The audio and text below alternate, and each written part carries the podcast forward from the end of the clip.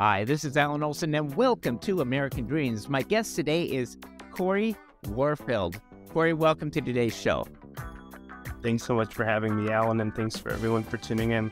So, I'm excited about this. You have a lot of really good insight to the AI, the Web 3.0. You've launched companies, you help others launch, your LinkedIn influencers. I think there's a lot of really good content uh, for our listeners today. But first, before we get down the road and talking about that, I'd like to spend a few uh, minutes here talking about your path in life, your, you know, what brought you up to where you are today. Well, th- thank you for that. So I spent the majority of my adulthood working in restaurants. I was a waiter and a bartender, certified as a sommelier, and I did that from my very early 20s until I was close to 40. And I worked at the highest levels of, of dining, so I'd wait on all the cool rock stars and movie stars I'd grown up idolizing, and that was interesting. And it really instilled a hospitality and service mindset, which has served me well in kind of my post hospitality life.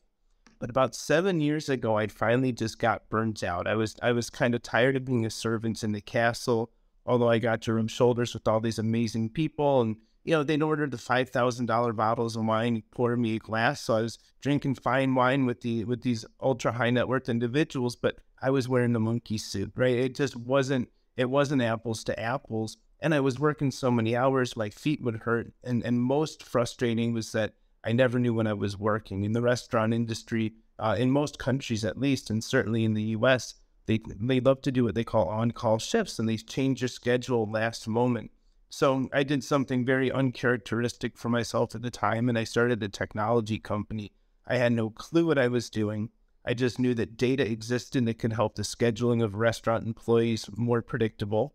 We got pretty lucky. We were on trend with some compliance and some legislation that rolled out. Uh, I found a co-founder. We bootstrapped it to market, and then started getting into big accelerators and raising bigger funding rounds and growing the team and growing the revenue. And so it was really interesting. It was a crash course in kind of everything. It's, you know, I went into this knowing way more about beef and wine than most people in the world, and I had to learn to speak uh, acronym very quickly and learn what KPIs are and LTV and all these things. So uh, it was it was a crash course in entrepreneurship that ended up uh, having me mentor others through the Founder Institute, and I spent years mentoring there uh, throughout the Midwest, and we helped launch hundreds of companies. I ended up uh, joining them as a managing director for some time, and uh, my time became a little short. So now I'm an entrepreneur in residence with them. Um, but I've seen as someone that went through accelerators and then helped, uh, you know, kind of run a regional accelerator alternative. I saw a lot of what I did and didn't like.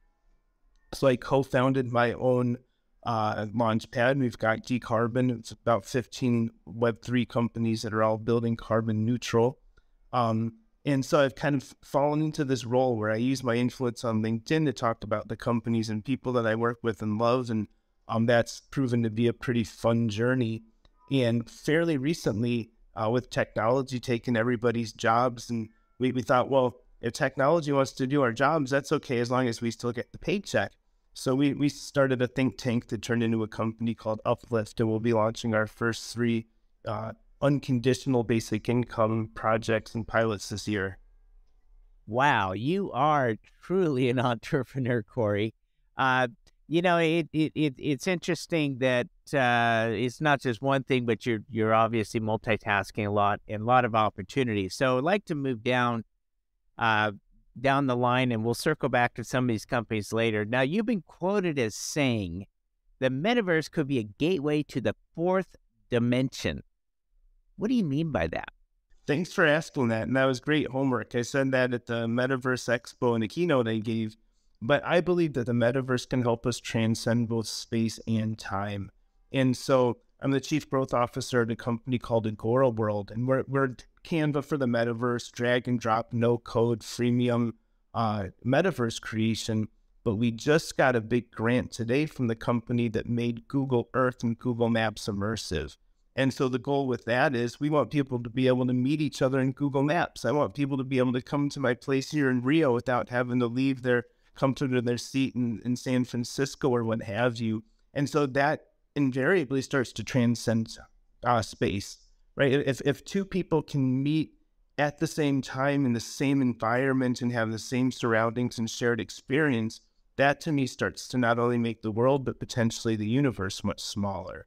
And when I look at things like AI's predictive uh, capabilities and using data to forecast the future, to, to rebuild the past, we look at situations where uh, the technology is pretty close to being able to reconstruct a digital version of a grandparent, reconstruct their personality based on X amount of data points, be able to come up with some pretty compelling reconstructions of their past. And you can go into a virtual environment. I've got my VR headset right here, put it on, see your grandparent, talk to them, although they may have been deceased for years. And retroly, it's a little bit difficult because a lot of them only had black and white pictures and kept their lives private. But as we move into this digital age where most of us have immortalized most of our life digitally, you can start to see very quickly how our grandchildren might be able to recreate ourselves. And so to me, that starts to be a, a way that we can get into the future and the past and potential realities and transcend space. And so I really do view it as a way that we're, we're changing our reality as human beings. So, according in this rapidly evolving world of AI, are, are you concerned with where it's potentially headed? Very much so. Um, and I'm I'm a big maxi. I started using GPT the day that it came out. I've been playing with the, some earlier uh, versions, very limited. Uh, prior, I played with a lot of the new ones, and I think people are, are a little bit not not everyone, but a lot of people that are interested in AI haven't quite understood that Apple hasn't released theirs yet. IBM hasn't released theirs yet. We're just starting to see the tip of the iceberg of Google's AI.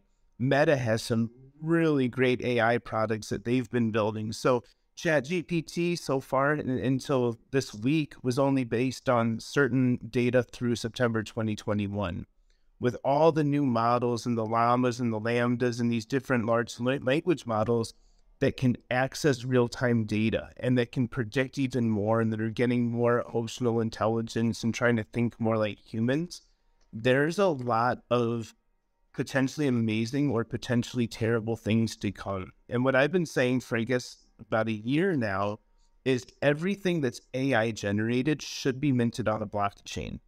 We should know the source of truth. We should have a chain of custody. We should know what came out of somebody's mind or somebody's computer. We should know what prompts created what things.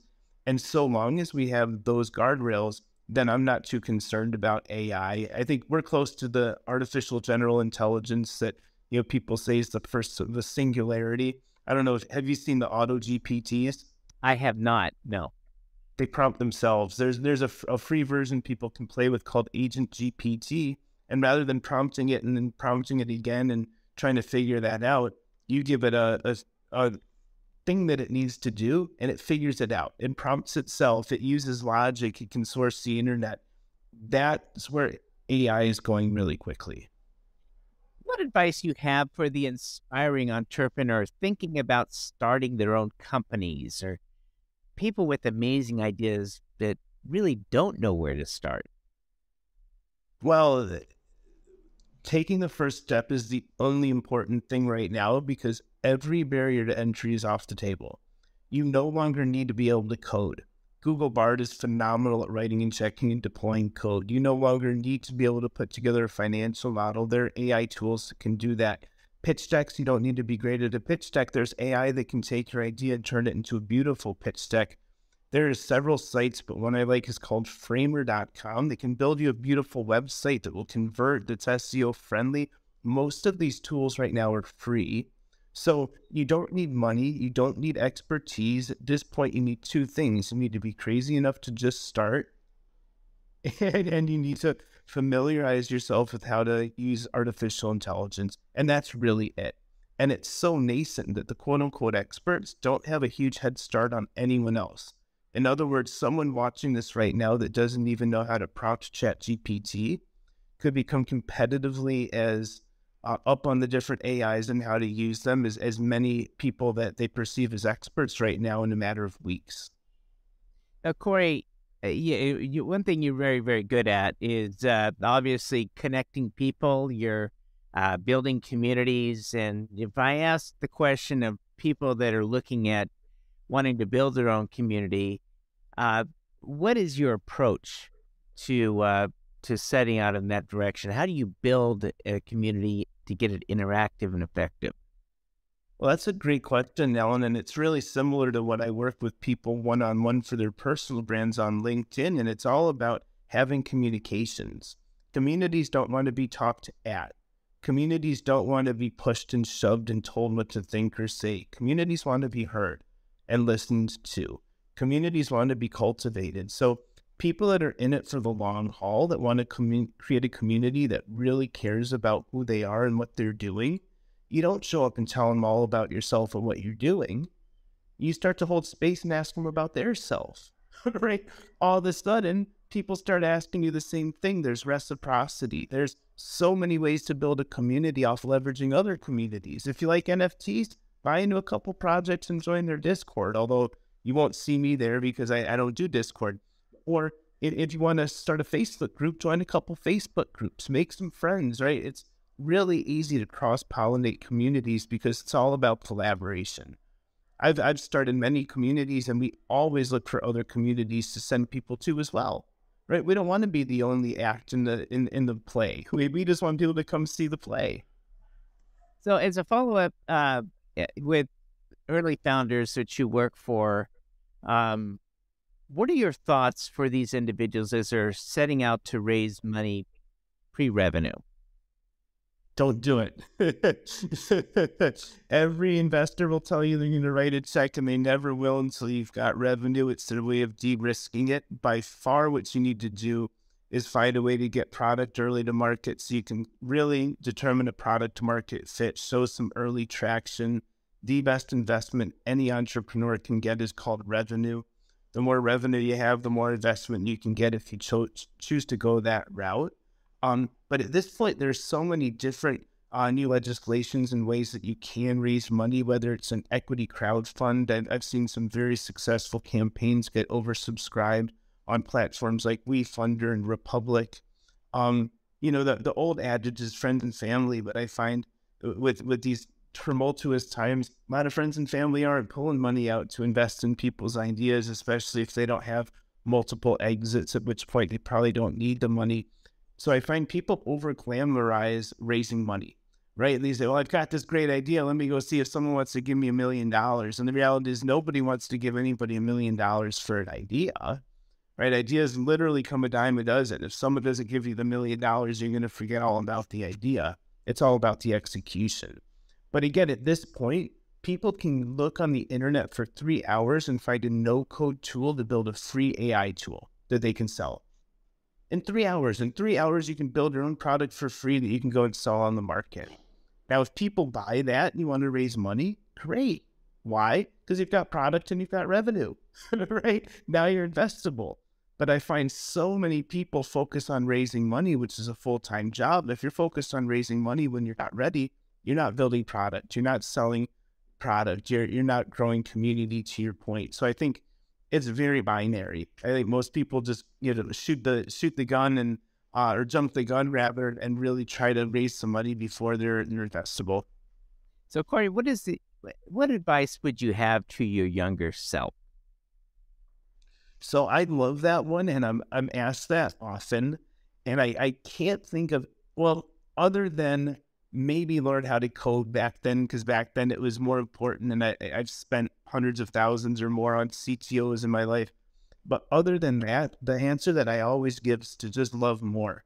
It's the same advice I give myself today or in the future and that I give anybody else. I've never met a single person, and I met some people that have changed the world with their abundance of love. Uh, I've never seen anyone that was loving as much as they could or should be. And so had I loved myself and other people even more, had I loved entrepreneurship even more, yeah, I'll give you an analogy. If I loved myself more when I was younger, I wouldn't have waited tables 80 hours a week for 20 years. That's not love. well, that's really good good advice. Cory, if someone to reach out and, and connect with you, I know you've got a lot of uh, people currently following you uh, how would they go ahead and, and uh, reach you if they have a great idea they want to engage with your services? So it's interesting the way that I kind of became who I am on LinkedIn with the six figure following of over half a million and all these things is I got on the right influencers radars early.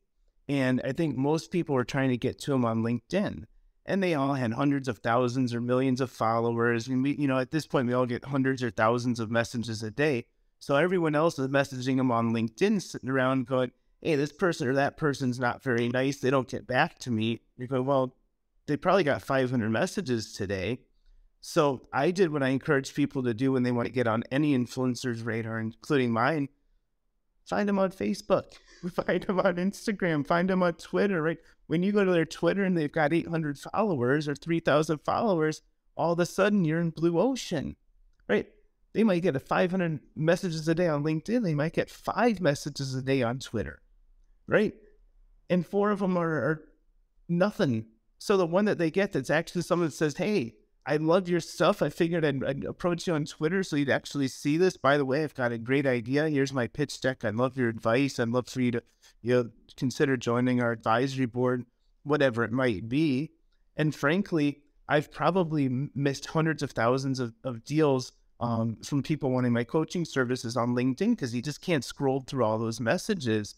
But I'll tell you, when I get a message on Twitter or on Facebook and someone says, Cory, I want to hire you as my coach so I can get 100,000 followers on LinkedIn and turn it into millions of revenue, I say, let's go. Here's my calendar link. Let's meet. Right? Let, let me hear what you're all about. Let me first make sure I can help you because I can't help everybody. I, I've understood kind of my archetype and my zone of genius, but that's always the best way is find the find the people where the other people aren't aren't bugging on um and and reach out there. Uh, other other than that, I, would encourage anyone to check out the Uplift project. U P P L I F T. We'll be making a lot more noise and, and more public with that very soon.